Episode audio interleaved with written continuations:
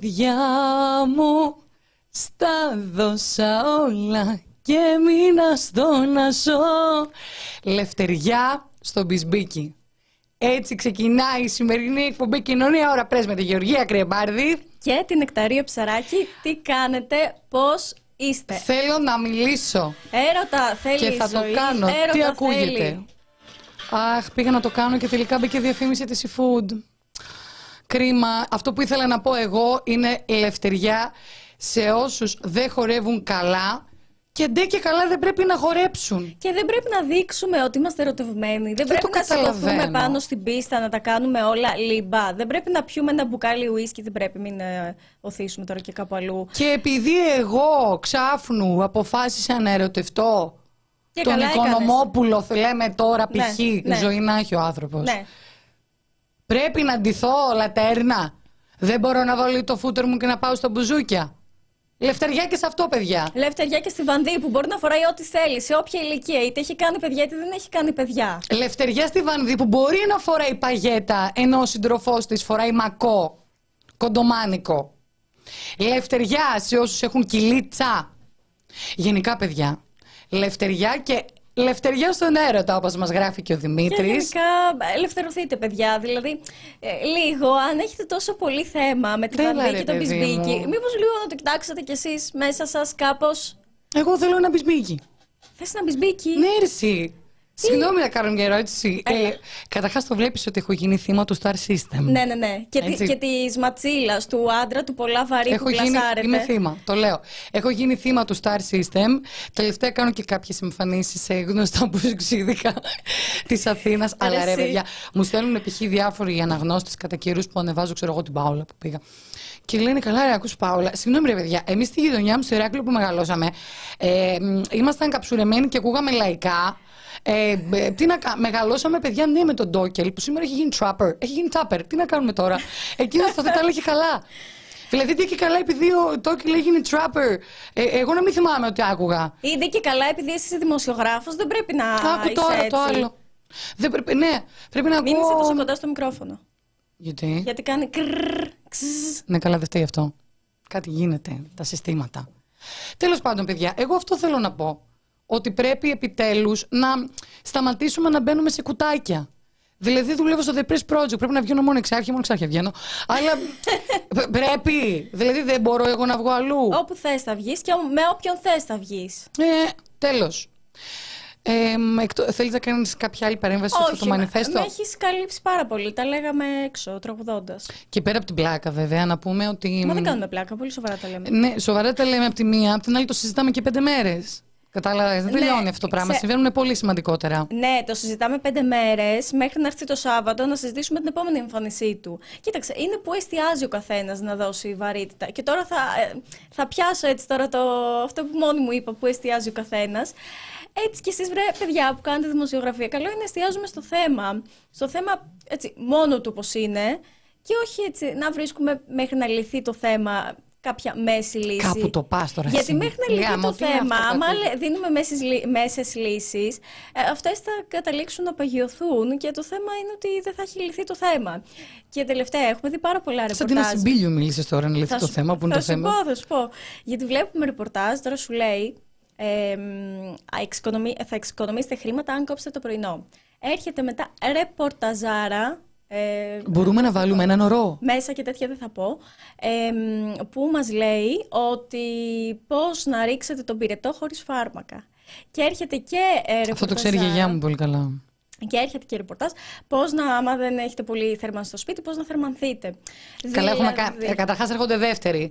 Έχουμε κάνει ανασκόπηση που εξηγούμε όλους τους τρόπους. Καλά, εννοείται. Εννοείται. Δηλαδή, Κάνεις εντάξει, μπάνιο, αφήνεις ανοιχτή την κουρτίνα. Ψήνεις το φούρνο, τον αφήνεις ανοιχτό μέχρι να ξεβράσει. Ανεβαίνει η θερμοκρασία σου λέει μέχρι και δύο βαθμούς πάνω. Και είχαμε δώσει και πολλές λύσεις, όχι έτσι Ε, βέβαια. αρπακόλα. Ε, τι; Εν πάση περιπτώσει, να ήρθαν δεύτεροι και μας τα λένε, αλλά ναι, εν πάση περιπτώσει, για να το πούμε και λίγο έτσι το σοβαρό του πράγματος. Καλό είναι να εστιάζουμε στο θέμα και η δημοσιογραφία, όπως την έχουμε σπουδάσει, γιατί το έχουμε σπουδάσει, εμ, είναι να ασκούμε πίεση εμ, προς το δημόσιο συμφέρον, προς το όφελος του κόσμου, προς την αλήθεια. Μμ. Και η αλήθεια δεν είναι να χρυσώνουμε το χάπι και να λέμε σκεπαστείτε με δύο κουβερτούλες. Βέβαια, όλα αυτά μπορούμε να πούμε, αν κάνουμε έτσι μια μικρή ανάλυση, ότι είναι στα όρια του clickbait. Γενικότερα οι τίτλοι πώς να ε, εξυπηρετούν αυτό το σκοπό. Από την άλλη, Γι' αυτό ο κόσμος εκτιμάει κάποιους και κάποιους δεν τους εκτιμάει. Ε, ναι. Το ξέπλυμα τώρα όμως ε, της ηγεσίας φαίνεται καθημερινά.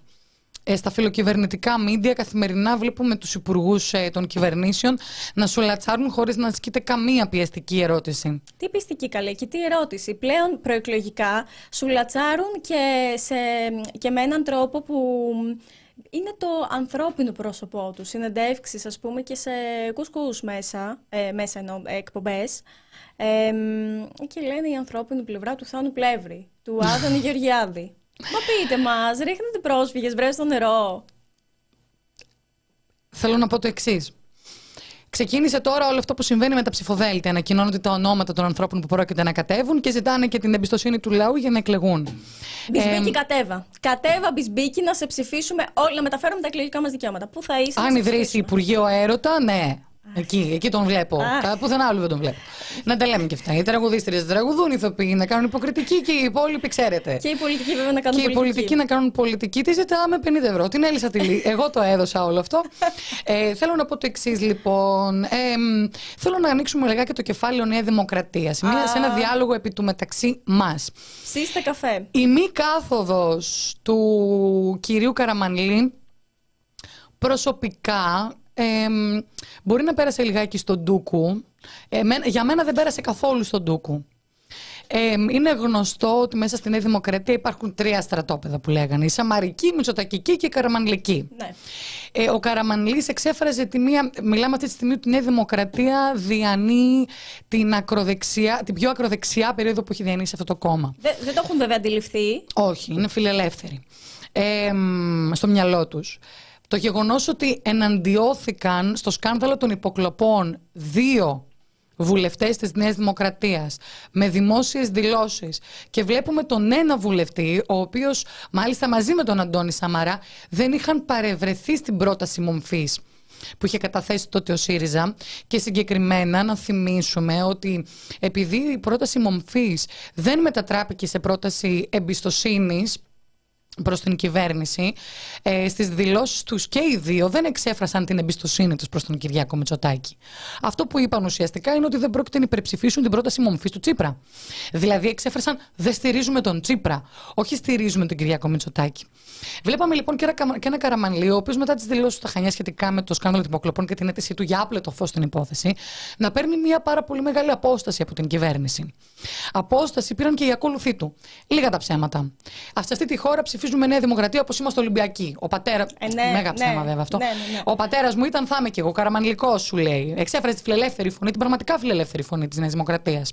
Γενικά, ναι, δεν ήθελα να σε διακόψω. Και αυτό που θέλω να πω είναι ότι γενικά το γεγονός ότι φεύγουν, φεύγει από τη Νέα Δημοκρατία ένας άνθρωπος τόσο μεγάλης επιρροής, μην λέμε ψέματα παιδιά, θα έβγαινε. Από, και, να το θέσω και λίγο πιο απλά. Από πότε σηκώνεσαι έτσι από καρέκλα; Ναι, ναι, ναι. Τι θα κάνεις, θα αγοράσεις κανένα ταξί μισό-μισό με Απλώς κανέναν; στο σημείο αυτό να πω ότι γενικά η στάση του Κώστα Καραμαλή ε, εδώ και χρόνια είναι πολύ συγκεκριμένη.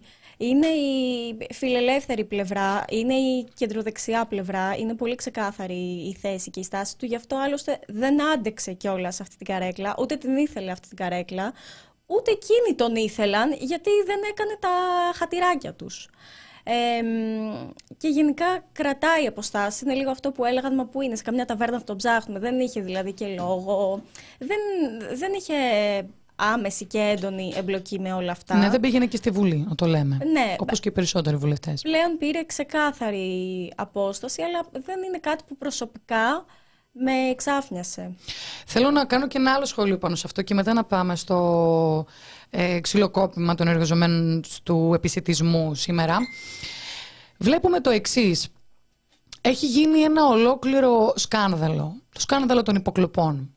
Η Νέα Δημοκρατία μένει τόσο πιστή στο ρητό τα ενίκο μη ενδύμω που δεν ξέρουμε καν, απλά υποθέτουμε και βλέπουμε και διάφορες διαρροές από Μαξίμου, από δυσαρεστημένους νεοδημοκράτες για το τι συμβαίνει ε, εσωκομματικά.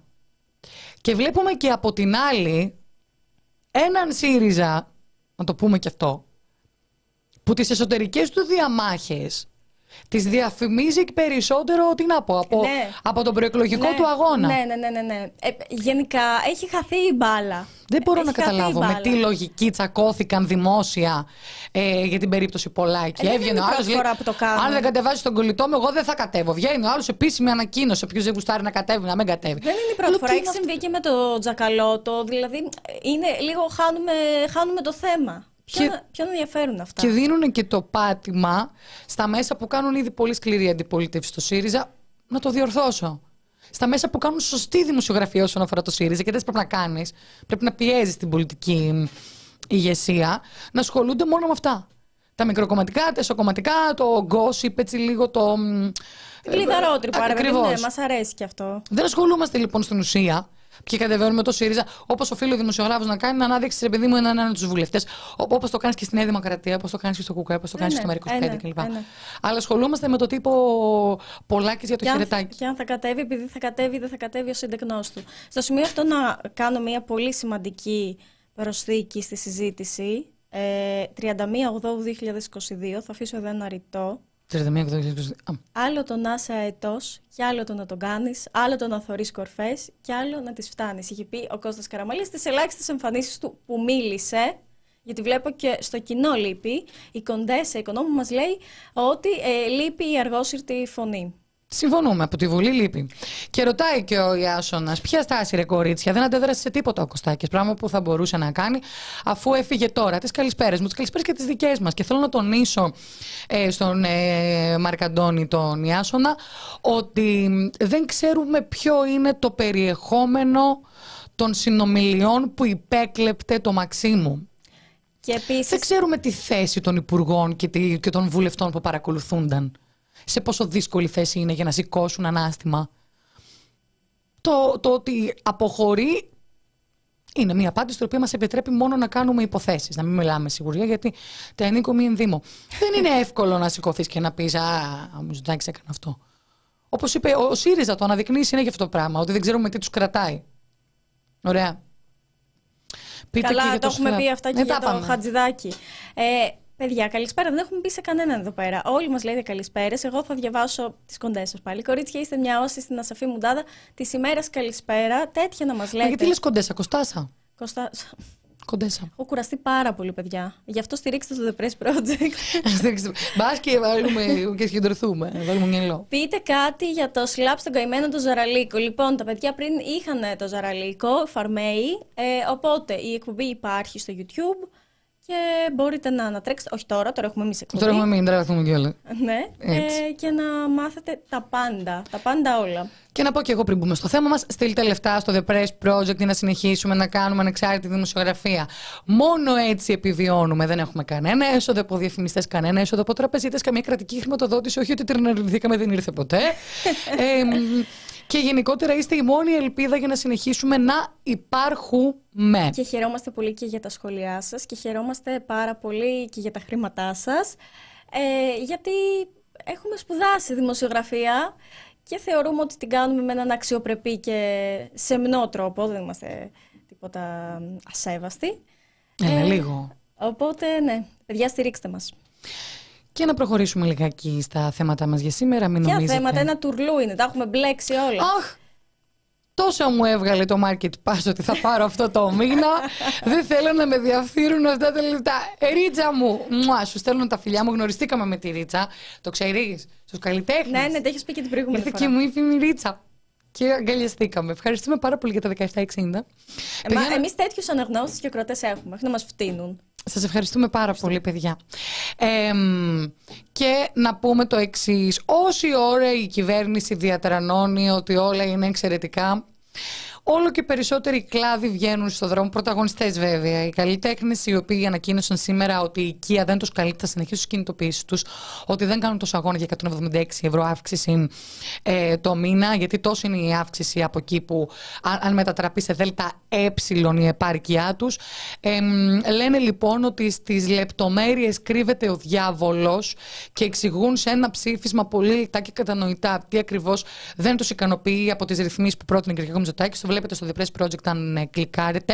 Ε, τώρα, ε, γιατί πότε έγινε το ντους στους εκπαιδευτικούς στο Μέγαρο; Προχθές έγινε, τη Δευτέρα; Προχθές ή χτες. Δεν ξέρω γιατί Χτες από δεν κάθε μέρα έγινε. έχουμε και από ένα ντου. Προχθές. Προχθές.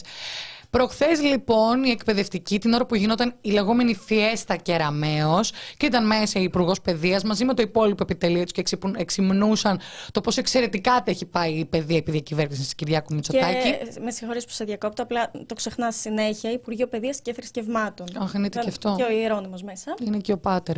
Ε, Τέλος πάντων, παπάδες, υπουργοί, όλος ο καλός ο κόσμος ε, μαζεμένοι σε μια αίθουσα και απ' έξω από την αίθουσα ε, εκπαιδευτικοί να ουσιαστικά έκαναν μια ειρηνική διαμαρτυρία. Ειρηνικότατη διαμαρτυρία και ξαφνικά σηκώνουν τα, μ, τα λοκ της χώρας, τα ματ, ε, τα κλόπ και αρχίζουν και βαράνε ανθρώπους Χημικά. ε, Είναι, ήταν τραγικό γιατί πλέον τα πάντα είναι δημόσια.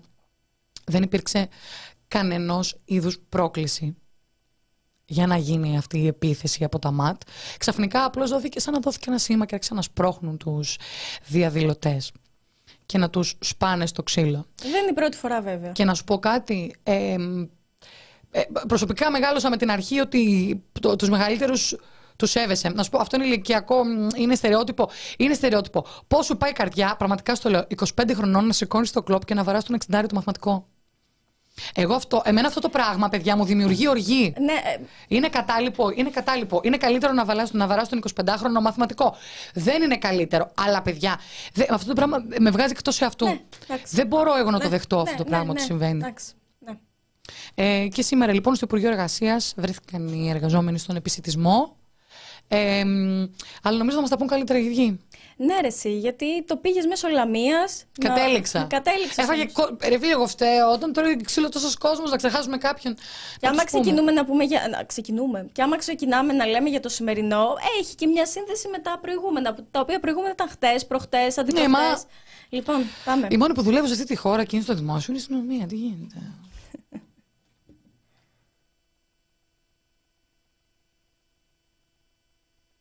Thank you.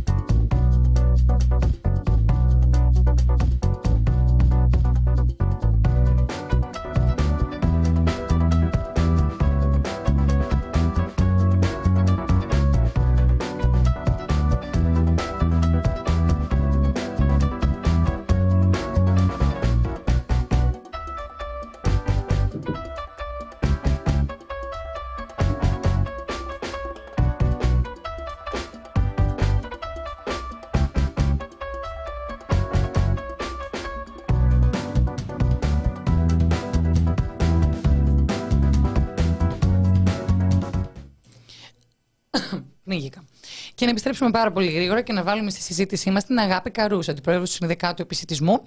Μας ακούει η κυρία Καρούση; Σας ακούω, καλησπέρα σας. Καλησπέρα σας και ευχαριστούμε που αποδεχτήκατε και την πρόσκλησή μας τόσο άμεσα. Τι έγινε σήμερα; Να Για μας τα πείτε πείτε μας. εσείς. Πρώτον, γιατί βρεθήκατε στο δρόμο και δεύτερον, τι αντιμετώπισαν αυτοί; Ε, Καταρχάς, σήμερα υπήρχε προκηρυγμένη στάση εργασίας από την Πανελλήνια Ομοσπονδία Εργαζομένων Επιστημισμού Τουρισμού. Η κινητοποίηση προγραμματισμένη μία η ώρα στο Υπουργείο Εργασίας, στην οποία συμμετείχε και το Συνδικάτο Επιστημισμού Τουρισμού και άλλα επιχειρησιακά σωματεία εδώ στην Αττική, για τους εργαζόμενους δηλαδή στα ξενοδοχεία, στην εστίαση. Μμμ. για τα βασικά, βασικά προβλήματα που αντιμετωπίζουμε. Πρώτα και κύρια για το ζήτημα των εποχικών εργαζομένων οι οποίοι ε, είναι εκτός οποιασδήποτε, ποιο- οποιοδήποτε επιδόματος ανεργίας, Μμμ. ε, καθώς αυτό έχει λήξει. Και για τα ζητήματα σε σχέση με την εφαρμογή τη- των συμβάσεων εργασίας σε ξενοδοχεία και εστίαση, ε, που ούτε εφαρμόζεται εξ ολοκλήρου, πόσο μάλλον που είναι πλευρές όπως το, το ζήτημα της προϋπηρεσίας, που δεν καταβάλλονται δηλαδή από τους εργοδότες, ε, και ένα επιπλέον πρόβλημα στην- στο- για τους εργαζόμενους στην εστίαση, για το ψηφισμό των επιδομάτων, αντιγυνού κτλ. Με, το, με τον χαμηλό μισθό που παίρνουμε. Μάλιστα. Ε, και τι ακριβώς συνέβη και δημιουργήθηκε αυτός ο διαπληκτισμός, Ζητήσατε να μπείτε στο Υπουργείο Εργασίας και σας απαγόρευσαν τα ΜΑΤ; Τι έγινε; Είχε προγραμματιστεί συνάντηση με εκπρόσωπο του Υπουργείου. Λέγανε ότι δεν υπάρχει κανένας στο Υπουργείο. Εμείς επιμέναμε να γίνει συνάντηση. και ανέτεια απρόκλητα δεχτήκαμε επίθεση. Ε, χτυπήθηκαν δηλαδή οι συνάδελφοί μας στο κεφάλι, στα πλευρά, στα πόδια. Μισό Ένας λεπτάκι. συνάδελφος Ε, είναι στο με, συγγνώμη, με νοσοκομείο. συγχωρείτε, με ποιο εκπρόσωπο του Υπουργείου Εργασίας είχατε κανονίσει τη συνάντηση;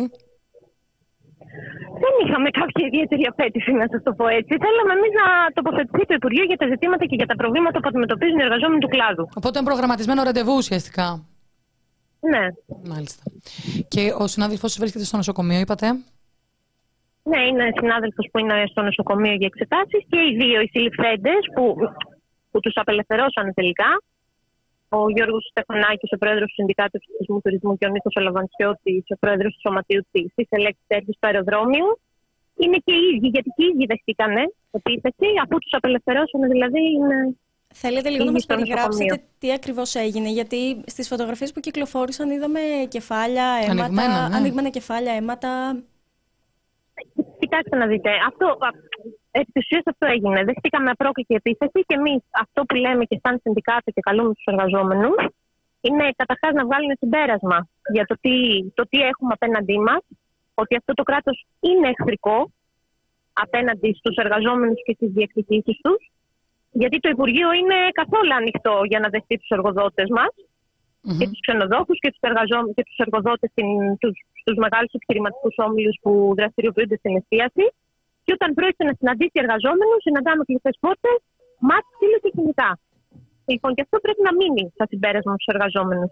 Για να δυναμώσει η οργάνωση μέσα στους χώρους δουλειάς, να δυναμώσουν τα σωματεία μας, να δυναμώσει η διεκδίκηση. Γιατί δεν πάει άλλο η κατάσταση αυτή. Πόσοι ήσασταν ε, περίπου οι διαδηλωτές και από την άλλη τι αστυνομική δύναμη υπήρχε; Δεν έχω σαφή εικόνα, να σας πω την αλήθεια, για την αστυνομική δύναμη, γιατί ήταν μέσα από το Υπουργείο, καταλάβατε. Δεν, δεν φαινότανε στη Ο- συνέχεια. Οπότε, για να καταλάβουμε λίγο, σας ακινητοποίησαν και σε ένα σημείο σας χτυπούσαν, προσπαθήσα, προσπαθούσατε να ξεφύγετε και σας ακολουθούσαν, δηλαδή όλο Εκεί αυτό που, το ήμασταν στην πόρτα, εκεί που ήμασταν στην πόρτα του Υπουργείου Εργασίας, δεχτήκαμε επίθεση.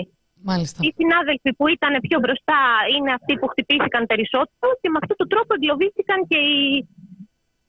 Δηλαδή μέσα και κατόπιν τους συλλάβανε. Τους μεταφέρανε στο, στο, υπου- στο αστυνομικό τμήμα της Ακρόπολης και συνέχισε εκεί η κινητοποίηση γιατί δεν τους αφήνανε κιόλας. Μμμ. Με θετική έκβαση απελευθερώθηκαν χωρίς καμία. Κατα... Ε, πώς το λένε. Ε, καμία απέναντί τους δεν, ε, δεν είχαν κάποια καταγγελία, πώς το λένε. Ναι, δεν τους ε, Λέξη κάποια μου κατηγορία τώρα. ή κάτι τέτοιο να εκκρεμεί. Κατηγορία, μπράβο, ναι. Ναι, ναι, ναι. Ε, να ρωτήσω για το προγραμματισμένο ραντεβού τελικά είχατε κάποιο σχόλιο από εκείνον που θα σας συναντούσε; Γενικά απέναντι Πέρα σε από το ότι δεν υπάρχει κανένα, στο Υπουργείο ότι δεν υπάρχει κανένας, δεν μας ενημέρωσε κανένας αρμόδιος του Υπουργείου. Η, η αξιωματικός υπηρεσία εκεί πέρα τη αστυνομίας μας ενημέρωσε ότι δεν υπάρχει κανένας στο Υπουργείο. Και Ενώ δεν θα γίνει κατόπιν καμία εορτής, συνάντηση. δηλαδή μετά την επίθεση, ε, επικοινώνησε κάποιος μαζί σας, έχει. μ, ή όχι, όλο όχι, αυτό- δεν έχει επικοινωνήσει κανένας μαζί μας από το Υπουργείο. Αλλά είναι ζητήματα τα οποία, όπως καταλαβαίνετε, είναι ζητήματα επιβίωσης. Οι εποχικοί εργαζόμενοι στο, στα ξενοδοχεία και στο, και στο τουρισμό είναι χωρίς εισόδημα αυτή τη στιγμή. Υπάρχει η το συλλογική μοντέλο. σύμβαση του επιστημισμού λύγει αύριο. Μμμ. 23 Φλεβάρι λύγει. Που δεν εφαρμόζεται, που η μισθή είναι χαμηλότερη από το βασικό μισθό και τα όποια επιδόματα συμφισίζονται στο ύψος του κατώτατου μισθού. Αναφέρεστε για, προβλήματα τους τα οποία- μήνες, αναφέρεστε για τους μήνες που δεν εργάζονται, έτσι; Σωστά. Μμ. Το μοντέλο Σωστά. Εμείς είναι... διεκδικούμε παράταση του επιδόματος Μμ. για όσο διαρκεί η ανεργία. Μάλιστα. Είναι το κλασικό το επίδομα ανεργίας, έτσι. Που γιατί αυτό το μοντέλο είναι ότι εργάζεστε 6-7 μήνες, μετά παίρνετε το ε, επίδομα ανεργίας και μετά ξαναπροσλαμβάνεστε. Αυτό συμβαίνει. Ναι, σωστά. Μμ. Και στα πόσα Αλλά το ανερχόταν... επίδομα ανεργίας κρατάει τρεις μήνες. Ναι. Μάλιστα. Και συνήθως το παίρνετε για να έχουμε και την εικόνα της πραγματικότητάς σας, δηλαδή. Συνήθως το παίρνετε από Νοέμβριο, ας πούμε, μέχρι και το Φλεβάρι; Ε, ναι, συνήθως μπαίνει. ε, Όποτε μπει. Γιατί δεν μπαίνει και κατευθείαν. Ναι. Εκεί περίπου το Δε... δεκεμβρη με Φλεβάρι. Ναι. Εν τω μεταξύ ξεκινάει τώρα πάλι η τουριστική περίοδος, Ναι, οπότε σε ένα πάλι, μήνα. ναι, πάλι θα έχουμε το... Ξεκινάει η τουριστική περίοδος και ερχόμαστε από μια τουριστική περίοδο στην οποία είχε δημοσιεύματα και θέλω να πω δεν είναι δικιά μας εκτίμηση αυτό. Οι ίδιοι εργοδότες λέγανε ότι ήταν πολύ υποστελεχωμένα τα, Ναι, ναι, ναι, και εμείς το τα, είχαμε τα, όλες, αναδείξει. όλες οι επιχειρήσεις εστίασης. Λοιπόν, που σημαίνει τι δουλειά τραβήξαμε και τι κέρδη ταυτόχρονα βγήκανε για όλους αυτούς τους επιχειρηματικούς βέβαια. ομίλους. Υπεραξία. Μιλάμε για το θαύμα του τουρισμού, το οποίο χτίζεται πάνω σε αυτά. Σε Ναι. αυτά τα σάπια, σαφρά δικαιώματα των εργαζομένων. Με Είναι αυτούς τους γνωστή η μισθούς, τακτική Με αυτούς τους της... όρους εργασίας. Είναι γνωστή η τακτική αυτή. Πώς θα Να συνεχίσετε. εκμεταλλεύονται τώρα; την υπεραξία Ναι. των εργαζομένων, δηλαδή οι εργοδότες. Και θα συνεχίσετε. Θα συνεχίσουμε άμεσα, δηλαδή θα, θα τεθεί αυτό, γι' αυτό λέμε και εμείς και, και τα συμπεράσματα που χρειάζεται να βγουν από τους εργαζόμενους, γιατί δεν, δεν, μπορεί, δεν πρέπει να υπάρχει καμία αναμονή για οποιαδήποτε κυβέρνηση, για οποιαδήποτε, οποιοδήποτε τέλος πάντων βγήκε μετά τις εκλογές. Το, το τι θα κάνει είναι προδιαγεγραμμένα τα πράγματα και φάνηκε και από τη συγκεκριμένη κινητοποίηση σήμερα. Μμμ. Ε, θέλω να πω για το τι πολιτική θα ακολουθήσουν. Θα είναι αντιλαϊκή αν- απέναντι στους εργαζόμενους και γι' αυτό λέμε ότι χρειάζεται να δυναμώσουν τα σωματεία, να δυναμώσει η λογική συζήτηση μέσα στους χώρους δουλειά για να αποφασίσουμε στη συνέχεια τι επόμενες κινήσει μας. Μμμ. Για υπογραφή συλλογικών συμβάσεων με ουσιαστικές αυξήσει στου μισθούς που να, να καλύπτει τις ανάγκες μας. Βέβαια, Με πενθήμερο, οχτάωρο, σε παρελθοντική εμφάνιση του Υπουργού Ανάπτυξης Άδωνη Γεωργιάδη στον αέρα τηλεοπτικής εκπομπής σε ανάλογη συζήτηση είχε απαντήσει ο Υπουργός ότι τις ημέρες ε, της, τουριστική, της, της τουριστικής περίοδου και εργαζόμενοι και, εργα, και εργοδότες πληρώνονται αρκετά ικανοποιητικά. Και, και όταν μιλώντας για τους εργαζομένους το τόνισε μάλιστα. Αυτά, αυτά τα χρήματα θεωρείτε εσείς ότι δεν αρκούν γιατί αναφέρεστε σε όχι, αύξηση. βέβαια. Μμ. δεν αρκούν φυσικά. Είναι, καταρχάς είμαστε με τους μισθούς του 2007 οι εργαζόμενοι. Μμμ. Από το 2012 και έπειτα κανένας εργαζόμενος δεν παίρνει ε, την προϋπηρεσία του. Τριετίες δηλαδή είναι παγωμένες. Εδώ και 10 χρόνια οι μισθοί μας είναι παγωμένοι. Μμμ. Και με την αύξηση αυτή του, του πληθωρισμού μιλάμε για τεράστια μείωση. Πόσο μάλλον αν βάλουμε και άλλες πτυχές της πραγματικής εργασίας που, είναι, που συναντάμε δηλαδή πολλή απασχόληση, υπερορίες, ε, τεράστια εντατικοποίηση της εργασίας. Προφανώς και δεν φτάνει. Να Όμως ρωτήσουμε, αυτό μιας και παίρνουμε. μιλάμε λιγάκι ανοιχτά, κυρία Καρούση, να συνεχίσουμε, ε, πιστεύω. Ε, αυτό που συμβαίνει ουσιαστικά, να το πούμε λιγάκι, είναι ότι υπογράφεται μια σύμβαση με ελάχιστα χρήματα τα οποία μ, φαίνονται στην τράπεζα και αυτό είναι ο μισθό, δηλαδή ο, ο κατώτατος ουσιαστικά, και μετά γίνονται συμφωνίες με μαύρα. Με μαύρα χρήματα και tips, κάπως έτσι προσπαθούν να τη βγάλουν οι εργαζόμενοι. Καλά, τα tips είναι στην ευχέρεια του, Ναι. του πελάτη. Δεν είναι. Αν και σε αυτά βάζουν χέρι οι, οι Αυτό θα έλεγα. εργοδότες Και όχι έχουμε μόνο του τέτοια πελάτη, περιστατικά. και του κάθε εργοδότη. Μμμ. Ναι, βάζουν χέρι. Έχουμε τέτοια περιστατικά όπως το καζίνο της Πάρνηθα ε, που είχαν και το προηγούμενο διάστημα εργαζόμενη κινητοποίηση και σε ξενοδοχεία εδώ της Αθήνας που παρακρατούνται, που παρακρατώνται τα tips από, τους, ε, από, την, ε, από την εργοδοσία. Μμμ. Και υπάρχει και μαύρη εργασία. Μαύρη εργασία Ε, νομίζω ειδικά είναι το πιο δηλαδή σύνηθες. στον- Ειδικά στον, στον επιστημισμό, στην εστίαση υπάρχει μαύρη εργασία, ανασφάλιστη εργασία. Δηλωμένες τέσσερις ώρες ενώ η εργάζεται. υποδηλωμένη, Έτσι. αυτό ακριβώς. Με σοβαρά εργατικά ατυχήματα, γιατί σε αυτό το τεράστιο κλάδο είναι και η Ναι. διανομή. Βέβαια. Ε, με πολλά θανατηφόρα, θανατηφόρα ατυχήματα που οι, οι διανομής παραμένουν εκτός βαρέων και αμφιγεινών επαγγελμάτων, Μμμ. με ευθύνη όλων των κυβερνήσεων, Μμμ. που είναι στο δρόμο και. Πώς το λένε, σε χειμώνα, χιόνι, βροχή, κάψωνα, είναι στο δρόμο. Μμμ. Και παρόλα αυτά είναι εκτός με τη συντήρηση των μέσων, ε, το μηχανάκι αυτά είναι με δικά τους έξοδα. Ναι, ε, Αυτή είναι η συνεχώς κατάσταση. αναδεικνύουν και αυτοί οι εργαζόμενοι τα Και προβλήματα. στέρηση, Σωστά. στέρηση επιδομάτων, στέρηση δώρων. Ξαφνικά από Ναι, εκεί ναι. που στην τράπεζα. Να τα λέμε, παιδιά, για αυτά γιατί συμβαίνουν. Ξαφνικά από εκεί που στην τράπεζα μπαίνανε 5 εκατοστάρικα και στο χέρι δεν υπόλοιπα 1500 ή 500, ανάλογα τι συμφωνία έχει κάνει καθένας μαύρα. Ξαφνικά τέλη Αυγούστου βλέπεις ένα πάρα πολύ μεγάλο ποσό και εν τέλει είναι το δώρο των Χριστουγέννων και δεν σου δίνει Ναι. το πραγματικό δώρο. Αυτά γιατί, γιατί, νο- γιατί να ρωτήσω, για ποιο λόγο είναι κρυφέ έτσι κοινό μυστικό. Γιατί έχουμε αποδεχτεί ότι έτσι είναι. Εμείς δεν το έχουμε αποδεχτεί. σαν, ε, σαν συνδικάτο, ε, θέλω να πω ότι αντιπαλεύουμε καθημερινά. Δηλαδή, καθημερινά είναι και καταγγελίες των συναδέλφων μας και πηγαίνουμε μαζί τους και στις επιθεωρήσεις και στηρίζουμε στις διεκδικήσεις τους κτλ. Και μπροστά στο δώρο Χριστουγέννων να πείσουμε τέτοια δραστηριότητα και το δώρο Πάσχα και τα επιδόματα βίας και όλα αυτά που δεν δίνονται. Μμμ. Ε, καθημερινά δηλαδή δεν είναι. Είναι μια μάχη καθημερινή που δίνουμε στους χώρους δουλειάς και έτσι πρέπει να είναι.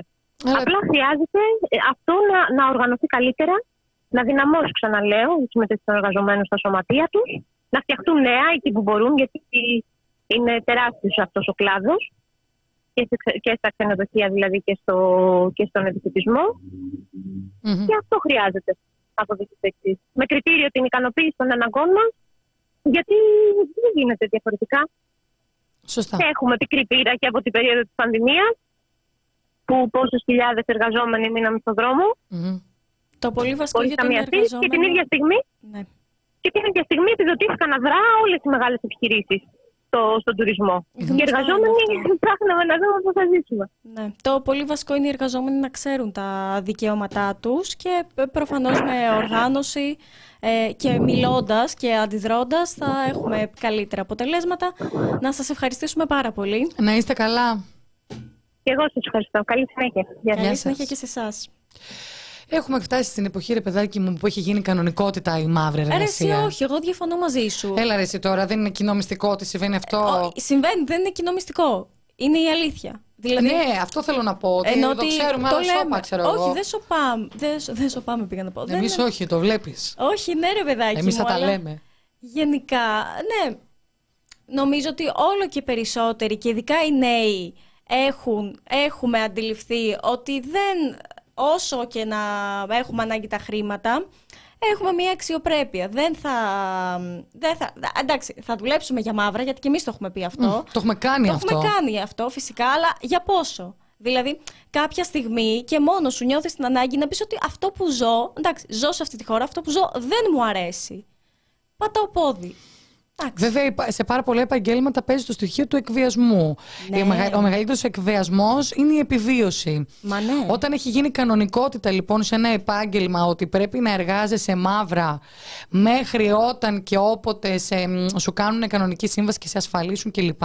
Εσύ, όταν έχεις απέναντί σου μη που τον νοικοκυρέα δεν τον νίκη, ένα αυτοκίνητο το οποίο είναι σαν παιδί, ε, άλλες ΔΕΗ, ανάγκες. λογα- ναι, ναι, ναι, τώρα άλλες τι ανάγκες. συζητάμε. Δεν μπορείς να, να, να Ναι, πεις ναι. η αξιοπρέπειά μου. Πατά Ναι. την αξιοπρέπειά στον πάτο. Μα, εννοείται, εννοείται, εννοείται. Απλά θεωρώ ότι όλο και περισσότερο οι νέοι αντιλαμβανόμαστε, έτσι θέλω να ελπίζω τουλάχιστον, ότι αυτή η πραγματικότητα δεν είναι η πραγματικότητα που θα έπρεπε να έχουμε. Ε, βέβαια, και να, μην, να σταματήσουμε επιτέλους αυτό το εντάξει, μωρέ, τα ξέρεις τι γίνεται στα ξενοδοχεία. Μα, Γιατί τα ξέρεις και πρέπει να, σταμα... να αρχίσουμε να πέφτουμε από τα σύννεφα. Μ' αρέσει αυτή η φράση του πολύ. Και με, το έχω Λέω. υιοθετήσει σαν, σαν σκέψη αυτό. Ναι. Ναι, να πέφτουμε από τα σύννεφα, να μην ε, συνηθίσουμε. Τίποτα δεν με σοκάρει πια. Εξεκίνα να σοκάρεις, δεν πα και γίνει κάτι. Ε, μ, αυτή η μπλούζα που τη βρίσκουμε, ε, τη δικιά μου. Τη δική σου λένε, ναι. Η δικιά μου είναι μ, το μεγαλύτερο ψέμα. Γιατί; Γιατί μιλάω κατάπαυστα. you read my t-shirt, that's enough uh, social interaction πώς λέει, for one day. Ε, και στον ύπνο σου παίζει να έχεις social interaction. δεν Εγώ είναι- δεν κοιμάμαι και τα λέω. Ο ψέμα είναι αυτό.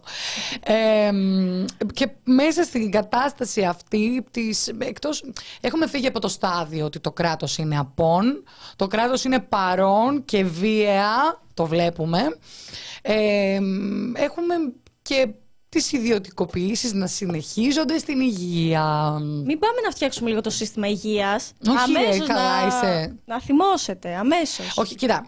Υπάρχει τρόπος να εξετάζεσαι σε καλύτερη κλινική. Εάν αυτή η κλινική ανήκει... Είναι φίλος μου. Κατάλαβες; Αυτός είναι ο τρόπος.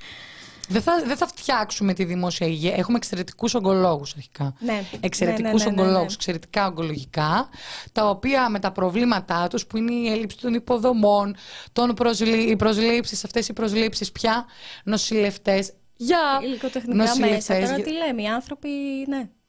Αντί λοιπόν να πάμε να φτιάξουμε αυτά, τι λέμε; Θα πάρουμε όλα τα ογκολογικά νοσοκομεία που εξυπηρετούν τα, τους καρκινοπαθείς ε, από τα δημόσια και θα τους πάμε στο Ελπίδα, στο ιδιωτικό. 50 ευρώ. Μια χαρά, τα βολέψαμε τα παιδάκια. Και το θέμα είναι ότι το 50 ευρώ ήταν αλήθεια. Το θέμα είναι ότι όλο αυτό πλασάρεται σαν κανονικότητα. Και αυτό που συζητούσαμε με την Εκταρία είναι ότι δεν έχουν ξεσηκωθεί απέναντι σε αυτό το σχέδιο πέντε άνθρωποι, δηλαδή ε, ένας οργανισμός, ε, πέντε συνδικαλιστές. Έχουν ξεσηκωθεί όλοι. Σύσσωμη ιατρική κοινότητα Και οι γονείς και καλέ. οι γονείς. Αυτό εκεί ήθελα να καταλήξω. Οι γονείς. Αχ, Λοιπόν, θα ήθελα να παρακαλέσω το chat να σταματήσει να μιλάει μεταξύ του και να μιλάνε σε εμάς. Σε ευχαριστούμε πάρα πολύ για τα 20 δολάρια, αγαπημένη κόσμο VO, που είσαι συνέχεια εδώ. Great interview. Although depressing. Love you guys. I know. Έτσι θα περνάμε εδώ στο, στο Ελλάδα, φίλε μας. Λοιπόν, Ναι. Να μπούμε να τα συζητήσουμε καλύτερα με καλεσμένο. να πάμε να μας εξηγήσουν και τι έχει γίνει. Γιατί, να πάλι αυτό το πράγμα που διαβάζεις κάτι και στις λεπτομέρειες είναι παγίδα. Και είναι και ακαταλαβίστηκες για άλλη μια φορά ανακοινώσεις. Το είπα γιατί θα σκαγα. Φύγαμε.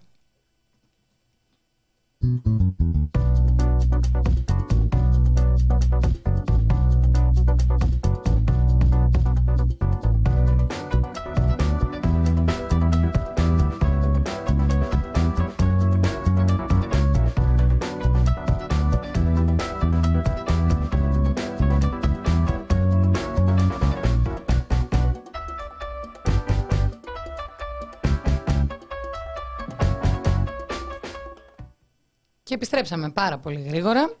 Μαζί μας είναι η Σοφία Ζόρη, παιδίατρος, αλλά και μέλος πενταμελούς επιτροπής ΕΙΝΑΠ. Χαίρετε.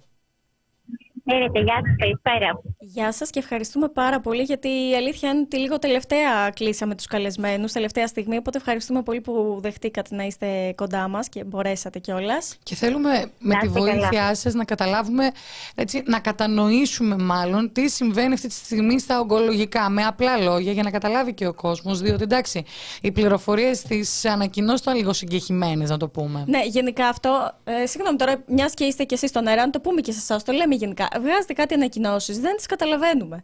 Δηλαδή, τι Εντάξει. κάνετε λίγο πιο Ναι. απλές. Δηλαδή, εντάξει, έχουμε, υπάρχουν τα διάφορα κλισέ, ε, κατάργηση της δημόσιας υγείας, ιδιωτικοποίησης του. Ναι, τα, τα έχουμε καταλάβει αυτά. Το θέμα είναι το πώς. Το πώς περιμένουμε να μας το εξηγήσετε εσείς. Ωραία, ωραία, τέλεια. Τότε ας το ξεκινήσουμε από την αρχή για να το καταλάβουν και οι ακροατές σας.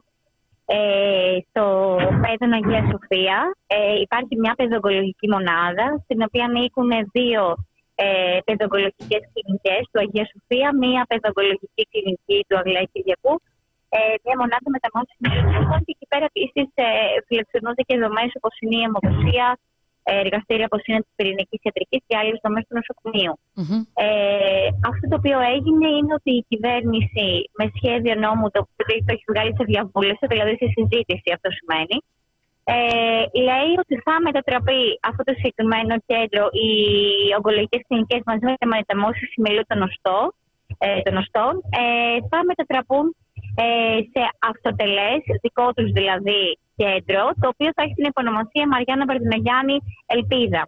Ε, το οποίο Κυρία δεν θα Ζωρή, είναι με νομικό- συγχωρείτε που Ναι, σας ναι. διακόπτω. Βρίσκεστε Ναι, σε ναι. μέρος... ε, Είναι στο δρόμο, είναι στο δρόμο. Είστε στο δρόμο, γιατί ακούγονται διάφορα... Ναι, ναι, ναι, είμαι στον δρόμο, ναι. Εντάξει, σας ακούμε Σας καθαρά. ακούμε. όμως. Ναι, ναι. Μάλιστα. Μαριάννα Βαρδινογιάννη, Α, λοιπόν. Ωραία. Ε, Ακριβώς. Το οποίο δεν θα είναι νομικό πρόσωπο δημοσίου δικαίου, όπως είναι όλα τα νοσοκομεία και δημόσιες δομέ. Είναι νομικό πρόσωπο, νομικό πρόσωπο ιδιωτικού δικαίου. Ε, το οποίο σημαίνει, και αυτό και εμείς μιλάμε για ιδιωτικό, ε, και λέει ξεκάθαρα μέσα και το, και το σχέδιο νόμου ότι θα έχει έσοδα ε, από νοσήλια, έσοδα από μια σειρά από ε, επιχορηγήσεις, ε, ε, έρευνες, οτιδήποτε δηλαδή μπορεί να γίνεται μέσα σε αυτό το κέντρο. Ε, και ουσιαστικά γι' αυτό και εμεί λέμε ότι είναι ένα κομμάτι του δημόσιου νοσοκομείου το οποίο ε, ξεπουλιέται ε, Κυρία και Ζωρή, δίνεται σε συγκεκριμένα Κυρία Ζωρή, ιδιώτες. χρήματα από ποιον σε ποιον, όταν λέμε έσοδα; Λοιπόν, ε, Ακριβώς. Ε, λέει μέσα το νομοσχέδιο ότι τουλάχιστον αυτή την περίοδο οι υπηρεσίες θα είναι δωρεάν από τους ε, ασφαλιζόμενους, από τους που του παρέχονται υπηρεσίες. Αυτό σημαίνει με απλά λόγια να το πούμε ότι ο ΕΟΠΗ που όλο και το προηγούμενο διάστημα πηγαίνετε σε ένα νοσοκομείο και κάλυψε τις ε, υπηρεσίες που εσείς. Ε, οτιδήποτε γινόταν, ε, ξέρω εγώ, ένα χειρουργείο δικό σας για Ωραία, παράδειγμα. άρα ο ασθενής δεν Τώρα πληρώνει. η ΕΟΠΗ αυτά τα, αυτά τα λεφτά θα τα δίνει στο κέντρο. Αυτό το κέντρο όμως είναι ιδιωτικό. Δηλαδή, ο ΕΟΠΗ θα τα δίνει σε έναν ιδιώτη. Ο ιδιώτης θα κερδίζει λοιπόν από αυτό. Που πέρα από αυτό το πράγμα που θα έχει έσοδα ε, ο ιδιώτης αυτού του κέντρου, θα έχει επίσης έσοδα από μια σειρά από ενέργειες που θα γίνονται μέσα στο κέντρο, από δωρεές, από επιχορηγήσεις, από έναν ιδιώτη ο οποίος θέλει να έρθει και να επενδύσει ε, και να βγάλει λεφτά ε, από αυτό. Οπότε θα πάψει να υπάρχει αυτό που λέμε ο δημόσιος και δωρεάν χαρακτήρας ε, μιας παιδογκολογική μονάδας και θα εξαρτάται η λειτουργία της καθαρά από οποιοδήποτε ιδιώτη καλοφελητή, εισαγωγικά καλοφελητή, ε, θέλει να πάει να επενδύσει ε, σε αυτή τη συγκεκριμένη μονάδα. Άρα για τους γονείς, για να το έχουμε λίγο ξεκάθαρο αυτό στο κεφάλι μας, δεν θα πληρώνουν κάτι, θα πληρώνουν αυτό που θα πλήρωναν στον ΕΟΠΗ, απλά ο ΕΟΠΗ δεν θα τα, δει, θα τα δίνει σε ιδιότητα, χρήματα Λοιπόν, θα πάνε εκεί. Γενικά η εμπειρία, επειδή λέει και η κυβέρνηση ότι θα γίνει όπως είναι το ΟΝΑΣΙΟ. εντάξει. Ε, γενικά η εμπειρία, παρότι γράφει μέσα το νομοσχέδιο ότι είναι δωρεάν υπηρεσίες ε, οι παρεχόμενες από το κέντρο, έτσι ακριβώς, ε, προς τους ε, ασφαλιζόμενους. Ε, όμως, για παράδειγμα, ας πούμε, π.χ. στο Νάσιο, αν ε, επειδή το κέντρο δεν έχει όλες τις υποειδικότητες, λέει ότι θα διασυνδέεται με το, με το Παιδιατρικό Νοσοκομείο του Αγία Σοφία, στο οποίο βέβαια υπάρχουν πάρα πολλές ελλείψεις. Οπότε ένας γονιός θα βρεθεί πολλές φορές στο εξής. Θα του πούνε: Θέλεις να περιμένεις για να γίνει μαγνητική στο παιδί σου ένα χρόνο, γιατί τόσο είναι αναμονή στο Αγία Σοφία, ε, λόγω έλλειψης προσωπικού. Ή θέλεις μήπως να πας σε ένα ιδιωτικό ε, νοσοκομείο να πληρώσεις κάποια λεφτά. Θέλεις μήπως να φέρουμε εμείς τον τάδε, ε, την τάδε ειδικότητα να έρθει να δει το παιδί σου επιπληρωμή μέσα στο ιδιωτικό κέντρο, ή θες να περιμένεις ε, την αναμονή του τακτικού ιατρίου, για παράδειγμα, στο Πέδων Αγία Σοφία. Να το θέσουμε Οπότε, λιγάκι πιο εμείς αυτό καθημερινά και ανθρώπινα. Βρίσκεται αυτή τη στιγμή μέσα στο ογκολογικό, στο Ελπίδα το παιδί με τον μπαμπά και λένε στον μπαμπά θέλετε να περιμένετε ένα χρόνο στο Αττικόν Ακριβώς, ή μήπως, ακριβώς, ή μήπως ναι. θέλετε να ανέβετε Ή στο μήπως δεύτερο; Θέλετε να καλέσουμε Ναι. τον συνεργάτη μας, τον ε, καρδιολόγο, λέω για παράδειγμα. Τώρα είναι μια τυχαία ειδικότητα, λέω. Να έρθει, ε, να πάτε στο ιατρείο του ή να έρθει να δει το παιδί εδώ πέρα με το μηχάνημα κτλ. Αλλά αυτό θα κοστίσει φυσικά τόσο. Μέχρι, μέχρι Ε, στιγμής, οπότε- ε, τι ακριβώς γινόταν, Ναι. δηλαδή αυτός ο γονιός τι ακριβώς έκανε; από τη Πήγαινε στιγμή- στο γιατρό του δημοσίου. Μέχρι στιγμής, γενικά, όλο το νοσοκομείο, ε, επειδή είναι και συγκεκριμένοι και ασθενείς ε, όλοι αυτοί, υπάρχει πάντα μια προτεραιότητα και μέσα στο δικό μας το νοσοκομείο. Ε, δηλαδή, πάντα ε, όλοι, όλες οι πολιτικότητες πραγματικά υπερβάλλουν αυτό τους ε, και για να εξυπηρετηθούν όλα αυτά τα παιδιά. Είτε αυτό αφορούσε τις εξετάσεις, είτε αυτό αφορούσε το μικροβιολογικό, ε, είτε αυτό αφορούσε το νοξονικό, είτε αυτό αφορούσε οποιαδήποτε ειδικότητα. Πάντα υπήρχε μια προτεραιότητα ε, φυσικά για αυτά τα παιδιά ε, και αυτό ήταν και το μέλημά μας κιόλας. Και εμείς αυτό που λέμε είναι, και αυτή είναι δηλαδή και η θέση μας, ε, είναι ότι πραγματικά στο σήμερα θα μπορούσαν να καλυφθούν ακόμα περισσότερο, γιατί είναι ένα κέντρο, να ξέρετε, εξαιρετικό, με πάρα πολύ καλό έργο προς όλα αυτά τα παιδιά. Ε, νομίζω ότι όσοι γονείς είχαν ε, τη δυστυχία, αν μπορώ να το πω έτσι, να έρθουν σε επαφή με το κέντρο, ξέρουν το τεράστιο έργο που προσφέρουν σε όλα αυτά τα παιδιά και πραγματικά μπορούν να προσφέρουν πολύ, πολύ, πολύ περισσότερα. Όμως αυτό που πρέπει να γίνει είναι να γίνουν μόνιμες προσλήψει προσωπικού, να έρθουν γιατροί, να έρθουν ακτινολόγοι, ε, να έρθουν νοσηλευτές, να έρθουν παρασκευαστές, να έρθουν μηχανήματα. Αυτά είναι που πρέπει να έρθουν ε, στο Αγία Σοφία, στο Αγία Κυριακού και στο κέντρο. Όχι να έρθει ένας ιδιώτης ε, και να βάζει στη συνέχεια και, να, και ο ίδιος ο ιδιώτης να κερδίζει, αλλά και οι γονείς να πληρώνουν τον ιδιώτη. Και αυτό το πράγμα μπορεί να γίνει στο σήμερα. Απλώς δεν το επιλέγει ούτε η κυβέρνηση, δεν το επιλέγουν ούτε οι προηγούμενες κυβερνήσεις. Κυρία Ζωρή, Γιατί ε, όλε. Ναι, Με ναι, ναι. συγχωρείτε, ε, θα γίνει Ναι. εντελώς ξύλωμα της ογκολογικής από το Πέδον και το Αγλαία Κυριακού; Και το Αγία Σοφία, Ε, συγγνώμη, ε, συγγνώμη. Ναι, τώρα δυστυχώς είμαι στον δρόμο και ίσως δεν σας ακούω. Ναι, Ε, θα, ναι, θα, Θα- είναι αυτό το τώρα. Δεν ξέρω αν ακούγομαι. Δεν ακούγομαι ακούγεστε, μάλλον. ακούγεστε πολύ καλά. Ωραία, ωραία. Ε, θα γίνει αυτό που ξύλωμα αναφέρετε θα τελείως. είναι αυτοτελέ. Ε, κοιτάξτε, το ξύλωμα τι εννοεί; Το κτίριο, όλο το κτίριο με τα μηχανήματα, με το προσωπικό. Ό,τι υπάρχει θα παραδοθεί ε, στο Μαριάννα Παρτινογέρα Ελπίδα. Άρα οι γιατροί Δεν θα θα υπάρχει μεταφερθούν, για να δούμε τι θα απογίνουν οι Ναι, γιατροί. όλο το προσωπικό, όλο το και μάλιστα πρέπει να πούμε και αυτό για να το ξέρουν οι ακροατές, ότι όλο το προσωπικό θα αλλάξουν οι συμβάσεις του. Έτσι λέει το σχέδιο νόμου. Δεν θα είναι όπως είναι οι συμβάσεις ε, του γιατρού, το οποίος είναι ή του νοσηλευτή και πράγματι στο δημόσιο. Θα, θα συνάψουν καινούργιες συμβάσεις με το ιδιωτικό κέντρο. Ό,τι αυτό σημαίνει φυσικά ε, για την αλλαγή ε, όλων των σχέσεων εργασίας, για τα δικαιώματα των εργαζομένων κτλ. Βέβαια. Άρα σταματούν να είναι δημόσιοι γιατροί, όπως τους γνωρίζαμε. Ακριβώς. Και να πω ότι αυτό το εγχείρημα, αν μπορούμε να το πούμε έτσι, ε, δεν θα το σταματήσουν μόνο στα παιδιατρικά νοσοκομεία. θα το συνεχίσουν. Γιατί αυτό θέλουν γενικά να κάνουν. Θέλουν από τη μία να λένε Α, το δημόσιο σύστημα υγείας που έχει αυτέ τι δυσκολίε που τις έχει και παλεύουμε πραγματικά όλοι εμείς εκεί πέρα να τις αντιμετωπίσουμε, που όμως είναι αποτέλεσμα ε, αυτό που λέμε της ελληπούς χρηματοδότησης, της ε, έλλειψης προσωπικού μέσα στα νοσοκομεία. Και σου λένε Α, εντάξει, ας το δώσουμε ε, στον ιδιώτη, ο οποίος και προφανώς το καταλαβαίνουμε όλοι ότι δεν το κάνει για τη ψυχή της μάνας του, το κάνει και για να βγάλει κέρδος. Και από την άλλη ε, τι αντίκτυπο θα έχει και στου ίδιους τους γονείς, τους ασθενείς κτλ.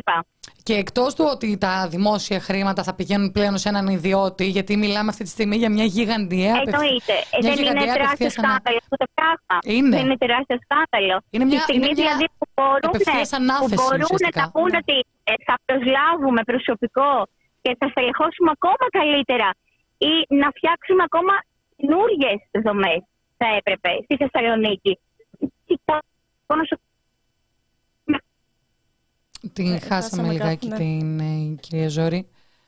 Μας ακούτε; Μας ακούτε; Break για να ξανακαλέσουμε. Ναι.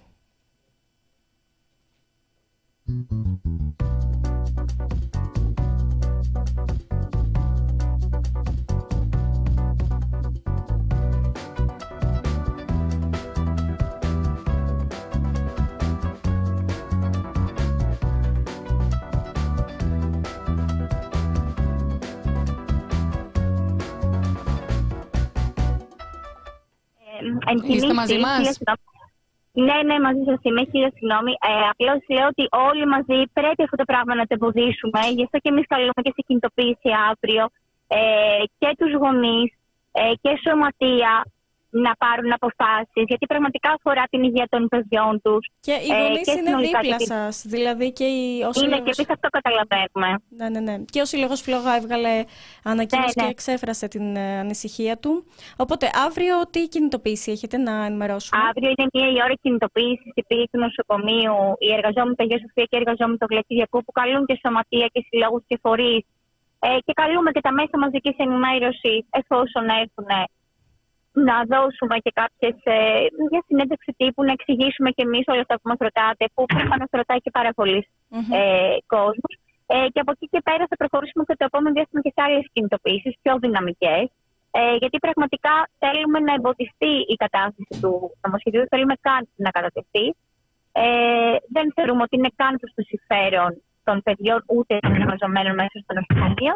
Ε, οπότε καλούμε και τους ακροατές σας ε, με όποιο μέσο έχουν προφανώς να στηρίξουν και να σκεφτεί πίσω τελικά να μην κατατεθεί ποτέ αυτό το νομοσχέδιο. Μάλιστα. Ε, κάποια επικοινωνία με τον κύριο Πλεύρη; Κοιτάξτε, έχουμε και ζητήσει ε, συναντήσεις. Έχουμε και με τις διοίκηση καταρχάς του νοσοκομείου. Ξεκινήσουμε από το βασικό. Ναι. Έχουμε στείλει πάρα πολλά χαρτιά. Δεν έχουν δεχτεί να μας δούνε, φυσικά. Ε, και αλήθεια είναι ότι η διοίκηση του νοσοκομείου να δεχτεί, ενώ ότι ξέρουμε ότι έχει κάνει πλακάκι έτσι κι αλλιώς, ότι και αυτή η ίδια συνενεί ε, σε όλο αυτό. Από εκεί και πέρα όμως, εννοείται ότι θέλουμε να εκφράσουμε και όλες τις ανησυχίες των εργαζομένων, την ε, αντίθετη πραγματικά γνώμη τους και φυσικά και ζητάμε, έχουμε ζητήσει δηλαδή και συναντήσει. Mm-hmm. Να σας ευχαριστήσουμε πάρα πολύ, εγώ, αν δεν Καλή δύναμη, να ευχαριστήσουμε πολύ. Να είστε καλά. Σας ευχαριστούμε και καλή δύναμη. Να είστε καλά, γεια τα σχόλιά σου περιμένω. Ποια, ποια σχόλια; Μου βλέπω εδώ πέρα κοινωνία οραστρές, αγχώθηκα ρε κορίτσια μου όλα αυτά τα αρνητικά. Τι να κάνουμε, παιδιά; Ε, για να... Είναι η πολλωστή μάλλον εκπομπή που συζητάμε για μια στροφή προς την ιδιωτικοποίηση πολλών πραγμάτων σε αυτή τη χώρα, ειδικά της υγείας. Να ξαναγίνω γραφική. Ναι, ναι. δεν είναι αθέτηση υποσχέσεων της κυβέρνησης. Είναι ακριβώς αυτό που Είναι εμφανές. Είναι η πολιτική η οποία υπόσχεται να ακολουθεί η κυβέρνηση. Έχουμε γίνει αυτή τη στιγμή ε, γραφικές, αλλά το επαναλαμβάνω. Ε, το, το εγχείρημα να μπερδευτεί ο δημόσιος με τον ιδιωτικό τομέα είναι, έχει γίνει πιο συχνό την από τώρα και από τις γελαιότητες του Γεωργιάδης Σκάι. Είναι, είναι πολύ. Βλέπουμε συνεχώς απευθείας αναθέσεις και ναι, αυτό που ναι, ναι. συμβαίνει τώρα είναι μια γιγαντιαία απευθείας ανάθεση στην πλάτη καρκινοπαθών παιδιών. Γιατί όχι; Ε, δεν νομίζω ότι τα κομματικά παιχνίδια έχουν σεβαστεί κάποιον. Όχι. Οπότε, απολύτως κανέναν. οπότε ναι, το ότι στο μυαλό μας φαντάζει και στα παιδάκια, ε, στο μυαλό τους δεν είναι κάτι. και την, εμ, την πρόθεση της κυβέρνησης να ενισχύσει τους κλινικάρχες την είδαμε άλλωστε και στον κορονοϊό. Με την υπόσχεση βέβαια ότι αυτό θα ήταν παροδικό. Τι έκαναν τότε να θυμίσω. Δεν είχαμε μεθ στα δικά μας νοσοκομεία; Δεν θα κάνουμε μεθ, όχι. Θα χρηματοδοτούμε τους κουλιτούς μας τους κλινικάρχες να φιλοξενούν τα περιστατικά COVID ή non-COVID στις δικές τους κλινικές. Και η λογική που χειροκροτείται είναι ότι οι, ιδιώ, οι ιδιώτες, οι ιδιωτικές κλινικές έβαλαν πλάτη. Τη στιγμή που βγαίνουν μουσκεμα κατοειδρωμένοι οι γιατροί στα δημόσια νοσοκομεία και λένε τι πλάτη ρε παιδιά. Και τι προσω- πλάτη προσωπικά ρε παιδιά. σ- θεωρώ ότι οι γιατροί στα ιδιωτικά πλάτη έβαλαν. Όχι όμως ότι αυτοί, γιατί είναι γιατροί και εκείνοι άσχετα που εργάζονται ιδιωτικά. Ε, όχι όμως ότι έβαλαν πλάτη με αυτοθυσία οι κλινικάρχες. Αυτό- Πληρώνονταν αυτό αδρά. λέμε, αυτό λέμε. Πληρώνονταν αδρά με δημόσιο χρήμα. Αυτό λέμε. Επίσης, ο Υπουργός υποσχέθηκε κάποιο μπόνους στους γιατρούς. Είδα ανακοίνωση του ΕΝΓΕ χθεσινή, δεν το έχουν δει ακόμα οι άνθρωποι. Ε, βέβαια. Και να πούμε κιόλας το εξής. Έχει πάψει πλέον, γιατί τι συμβαίνει; Κάθε φορά που ρωτάμε την κυβέρνηση τι συνέβη με αυτή την παρατυπία, όπως για παράδειγμα ο Στέλιος Πέτσας, έλεγε α, η απάντησή του για την ανάληψη της ευθύνης της διαφημιστικής καμπάνιας της κυβέρνησης για το μένουμε σπίτι, έλεγε έπρεπε να δράσουμε ε, γρήγορα και ταχύτατα, να την αναλάβει μια διαφημιστική, να πάει το μήνυμα γρήγορα στους πολίτες. Αυτό το επιχείρημα έχει τελειώσει. Όλα τα- Γιατί κορονοϊό έχουμε τώρα 4-5 χρόνια. Δεν γίνεται να μην, ε, να μην κάνουμε βήματα για την ενίσχυση της δημόσιας υγείας. Αλλά όλα αυτά που συζητάμε τώρα είναι επιχειρήματα για μια κυβέρνηση η οποία σε έναν τέτοιο διάλογο θα προσπαθήσει να μας πείσει για το αντίθετο. Αυτή η κυβέρνηση σε έναν τέτοιο διάλογο δεν θα προσπαθήσει να μας πείσει για το αντίθετο. Είναι αυτή η πολιτική η οποία ασκεί εντελώς φανερά θεωρώντας ότι έτσι ευδοκιμεί μια κοινωνία. Και μετά απορείτε γιατί έφυγε ο Κωστάκης ο Καραμαλής. Και θα ρωτήσω εγώ ξανά, γιατί ο φτωχός ψηφίζει δεξιά; Αυτό ήταν, ε, είναι πολύ μεγάλη απορία και δικιά μου. Ξέρεις τι, είναι αυτά τα στερεότυπα. Τι μπορώ να Επίσης, καταλάβω; περίμενε, είναι αυτά τα στερεότυπα που υπάρχουν γενικά ε, Νέα Δημοκρατία, Πασόκ, πλέον και ΣΥΡΙΖΑ. Οικογένεια από Αλλά, οικογένεια σε ναι, οικογένεια. οικογένεια σε οικογένεια. Και επίσης είναι και το άλλο, πώς το είπε ο Καρατζαφέρης με το τι λέει το καφενείο, ακρίβεια κλπ. Πας, του δίνεις 7% αύξηση τη στιγμή που του έχεις πάρει τα πάντα, όπου σου λέει καλός αυτός μας δίνει. Οπ, ψηφαλάκι. Έτσι, Και τσουλάει, πε- παιδιά. πετάμε και την ελληνοτουρκική ε, κρίση, αν υπάρχει τέτοιο πράγμα. Και κάπως έτσι μπαίνει στο δίλημα τι να ψηφίσω, τους προδότες, τους αριστερούς ή τους ε, πατριώτες ε, δεξιούς. Εκλογικές συζητήσεις θα κάνουμε και από αυτές. Και να ξέρεις ότι είναι, είναι να σου πω κάτι, αυτό Ναι. το ζήτημα τα ελληνοτουρκικά να το αφήσουμε λιγάκι ανοιχτό. Ναι, να το Γιατί αφήσουμε. είναι πάρα πάρα πολύ σημαντικό Ναι. επικοινωνιακά πώς λειτουργεί όλη αυτή η Έχω κατάσταση. γράψει κείμενο. Πες το, διαφήμισε το. Έχω γράψει κείμενο. Είναι ε, παλιό βέβαια. Μοιράζει. Ε, δεν έχει αλλάξει θυμάμαι- κάτι. Δεν θυμάμαι τον τίτλο από το μακεδονικό. Πες κα, κάτσε κάτι να καλύψει το.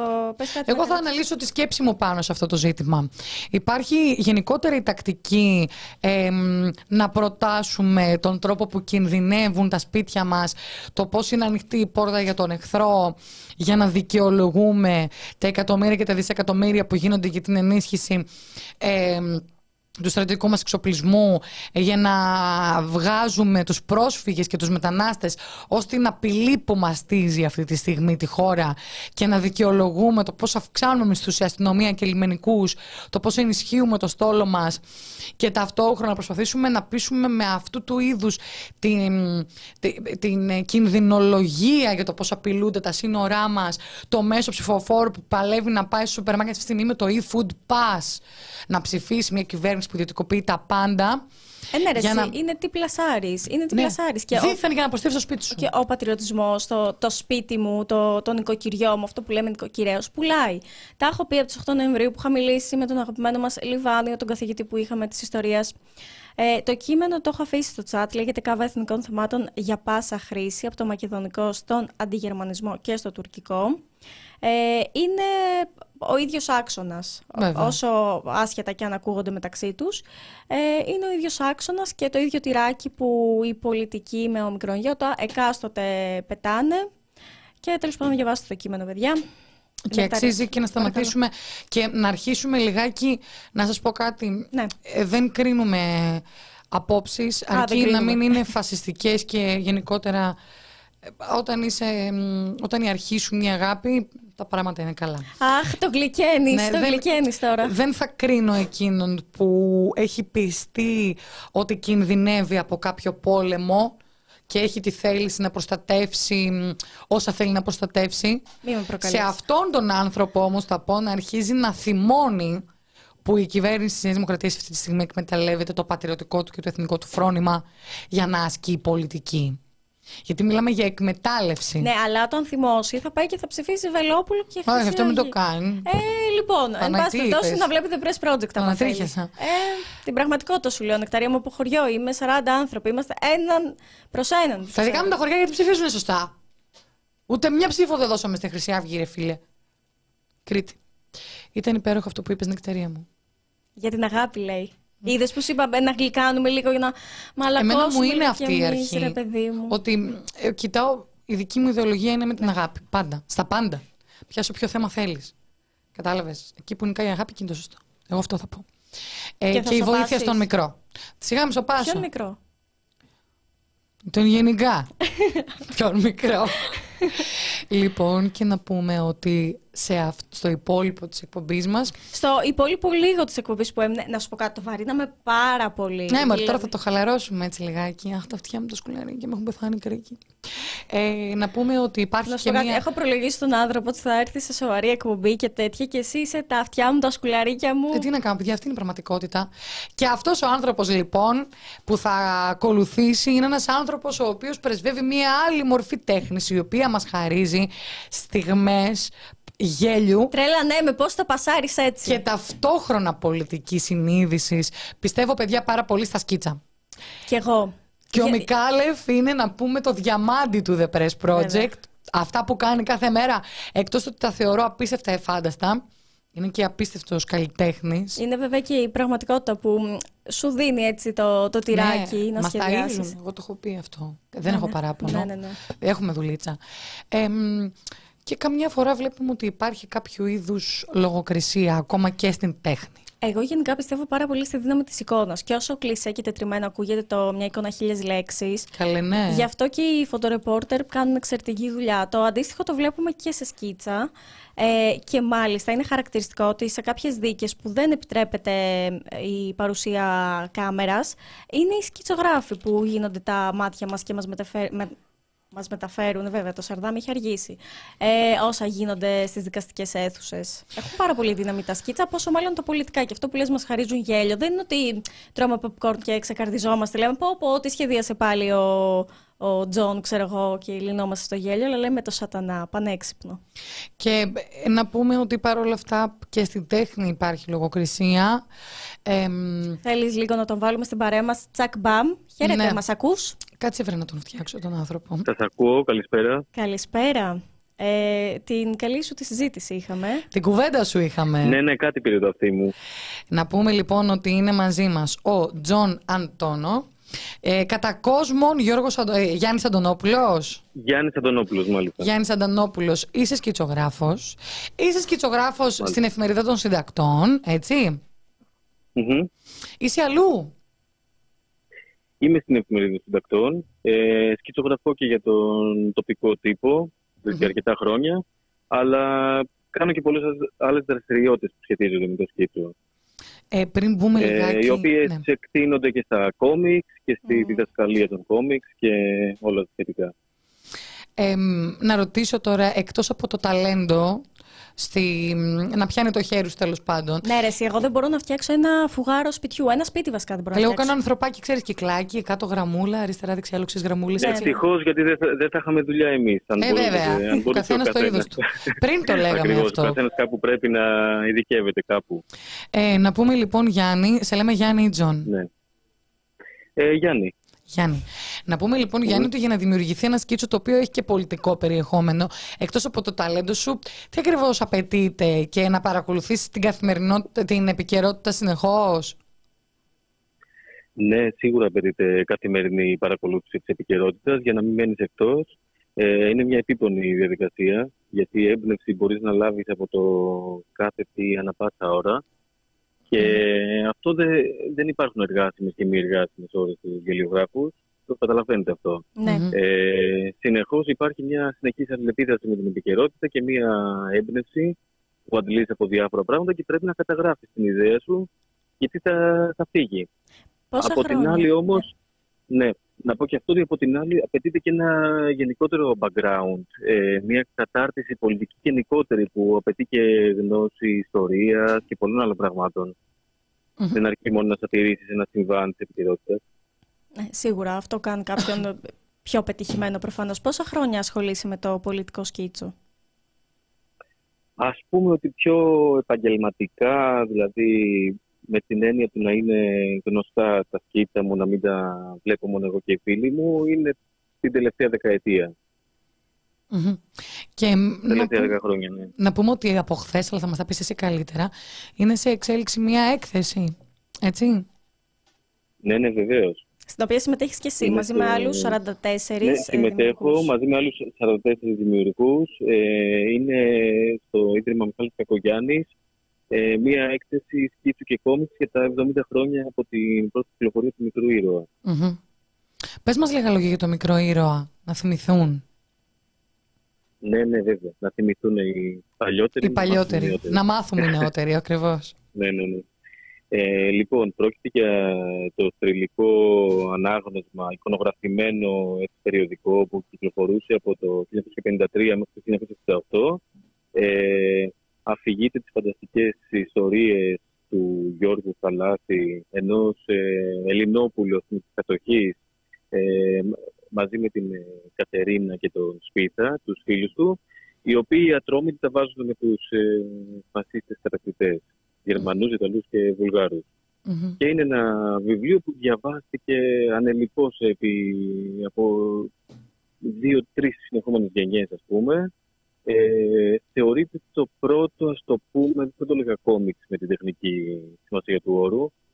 Ε, θα το έλεγα εικονογραφημένο λαϊκό ανάγνωσμα, έτσι με αντιφασιστικό προσανατολισμό. Στο χέρι όμως και Ε, πάλι οι εικόνες. Ναι, ε, έχει μέσα εικόνες, είναι εικονογραφημένο, ε, εικονογραφούνταν από τον ε, Βίρονα Πρόσογλου ε, και τις ιστορίες έγραφε ο Ανεμοδουράς. Μμμ. Και να πούμε και την, εμ, το πιο σημαντικό για αυτό το κόμικ εντός εισαγωγικών εμ, δεν άρεσε την περίοδο της μεταπολίτευσης, έτσι; Έφτασε μέχρι το 68.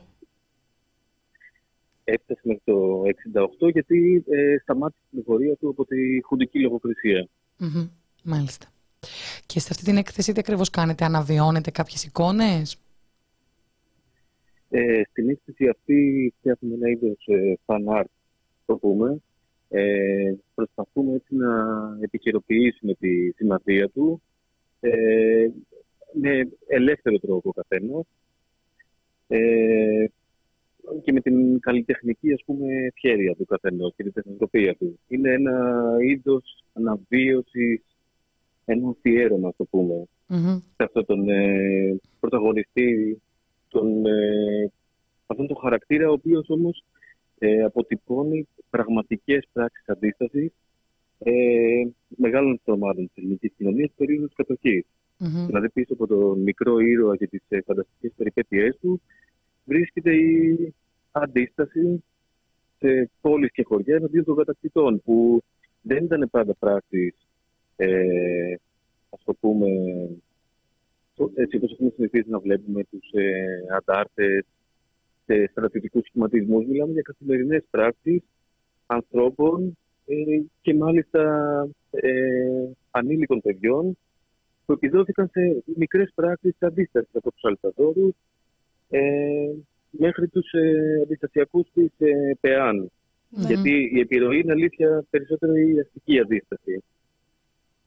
Και ανέφερες για επικαιροποίηση και αναβίωση. Εσύ μπορείς να δεις στιγμές του τότε να συμβαίνουν και σήμερα, να τα θεωρείς εσύ ο ίδιος επίκαιρα; Ή κάποια σκίτσα αντίστοιχα. Που να θυμίζουν σημερινές καταστάσεις.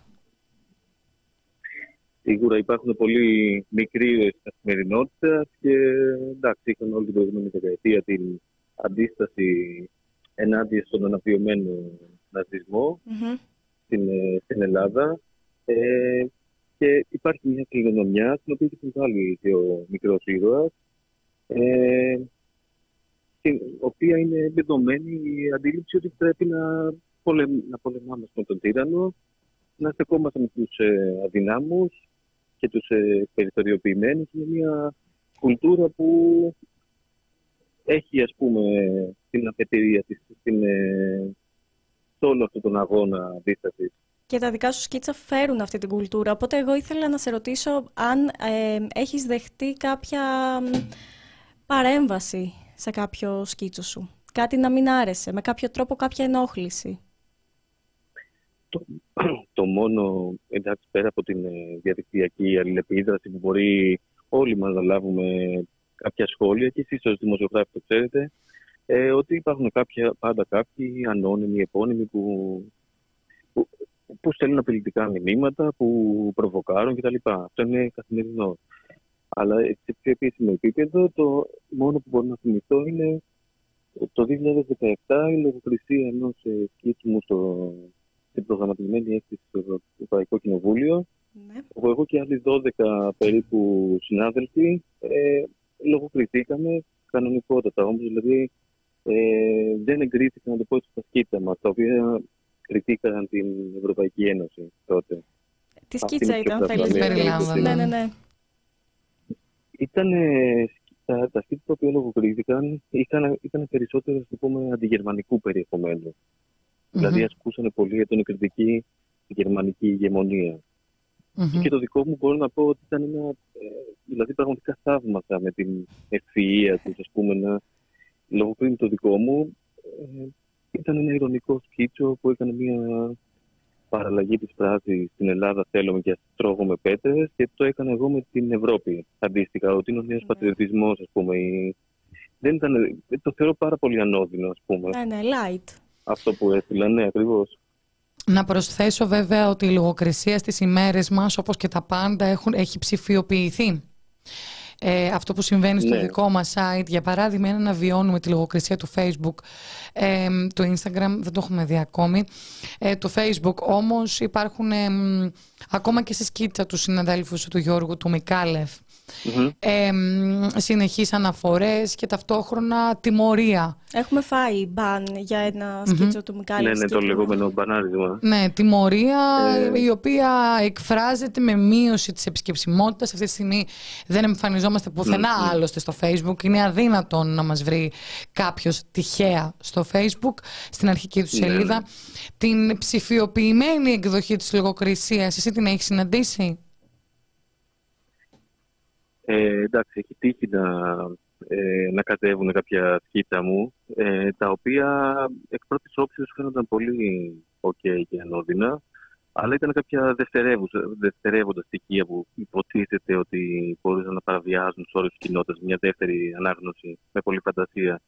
Δεν το έχω βιώσει τόσο πολύ όσο άλλοι συνάδελφοι, των οποίων έχουν, έχουν κατέβει με τα προφίλ ή δεν μπορούν να σχολιάσουν έτσι για, για καιρό σε βαθμό δεν το έχω νιώσει. Συμβαίνει στι συναδέλφους σου ε, αυτό, τους κατεβαίνουν εντελώς το προφίλ τους; Ε, έχει συμβεί προφανώς όλα αυτά τα χρόνια και δεν αναφέρομαι μόνο σε γελιογράφους που, που τους έχει συμβεί, αλλά και σε δημοσιογράφους ναι, ναι, γενικότερα.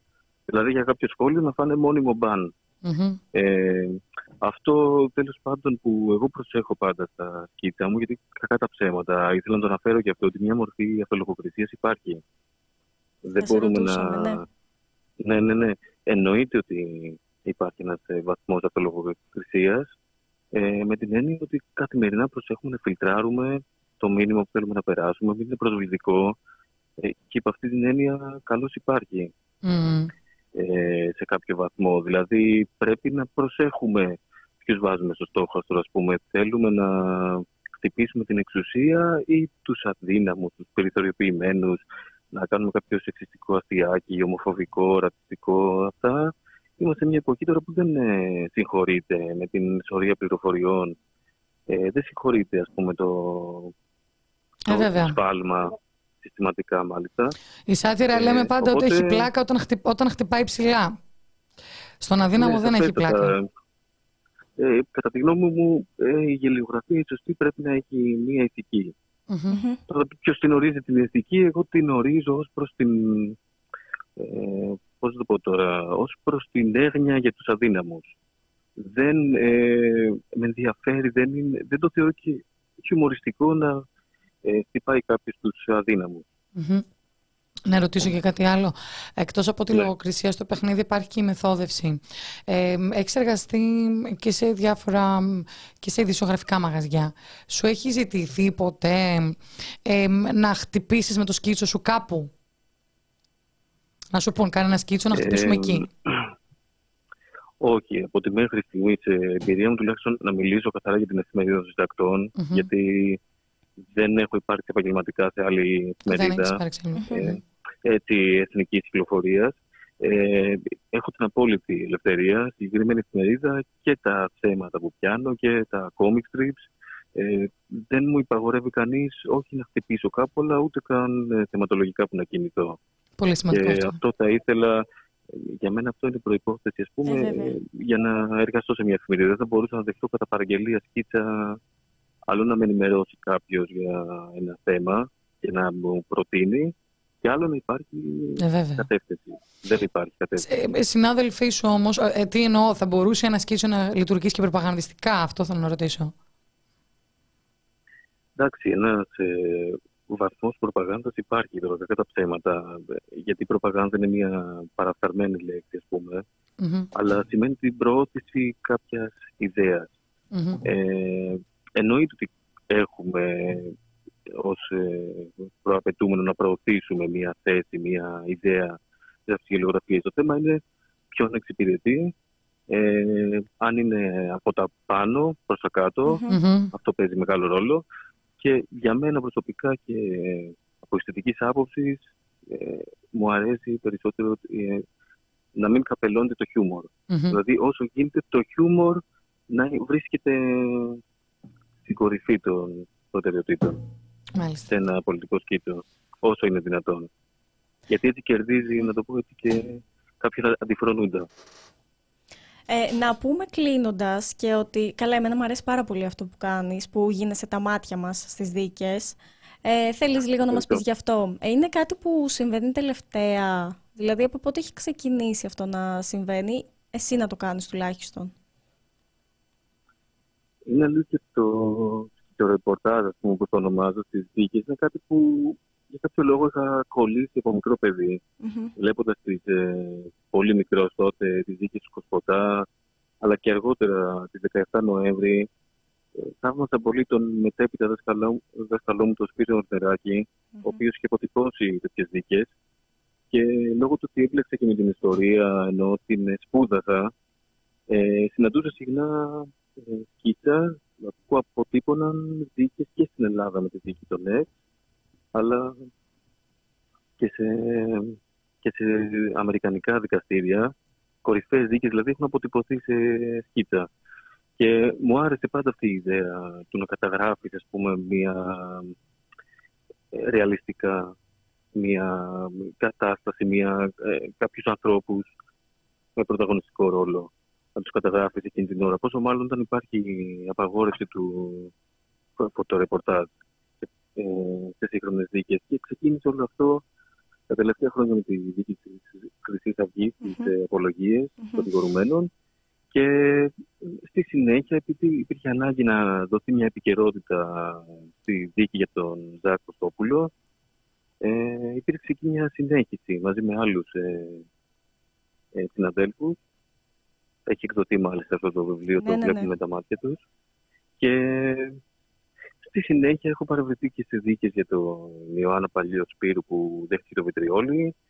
Ε, πρόσφατα στην Πισπυρίγου και στη δίκη για το μάτι. μέχρι στιγμή. Μμμ. Εμένα σε αυτά τα σκίτσα, να σου πω την αλήθεια, γενικά με εντυπωσιάζει το πώς αποτυπώνονται τα μάτια. Δηλαδή το ότι μπορείς με ένα μολύβι να κάνεις τα μάτια να είναι τόσο εκφραστικά.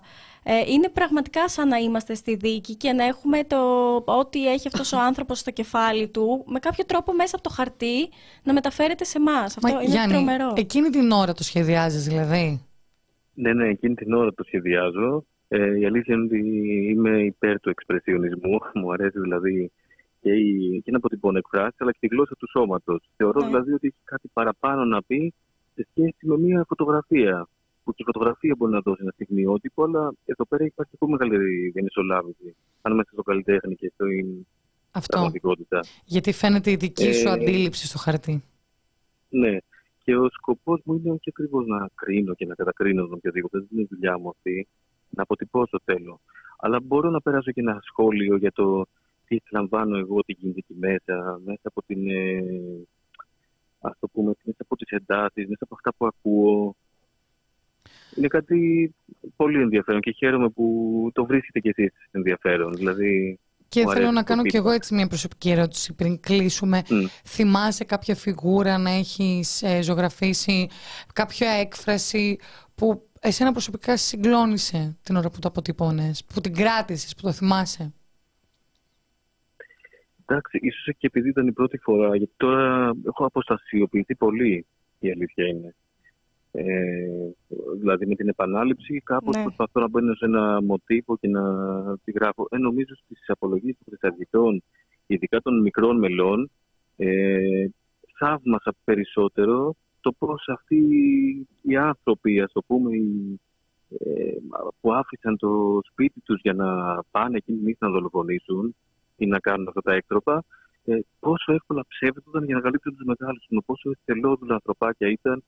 Ε, Στενοχωρήθηκα δηλαδή ε, για την ανθρώπινη φύση, να το πω έτσι. Ε, δηλαδή μπήκα σε ένα στοχασμό εκείνη την ώρα, κοίτα να δεις οι ατρόμητοι, οι τραμπούκοι, ξέρω εγώ, που φόβιζαν όλο τον κόσμο. Ε, τι εξευτελιστικά ψέματα λένε, δεν το μπορούσαν να γλιτώσει στη θέση τους, ειδικά τα μικρά ψάρια. Ναι. Νομίζω αυτό θα μου μείνει πιο πολύ από Μμμ. ε, αυτή την πρώτη μου εμπειρία. Οπότε ήταν και οι πρώτες φιγούρες που ζωγράφησες εκείνη, που σκίτσαρες; Ναι, ναι, ναι. Η αλήθεια είναι ότι είναι η πρώτη φορά που ασχολήθηκα με το δικαστικό στο ρεπορτάζ. Μάλιστα. Περιμένουμε Μετά τα επόμενα. όλα γίνονται δουλειά ξανά, έτσι δεν είναι; Οπότε αποστασιοποιούμαστε όλοι.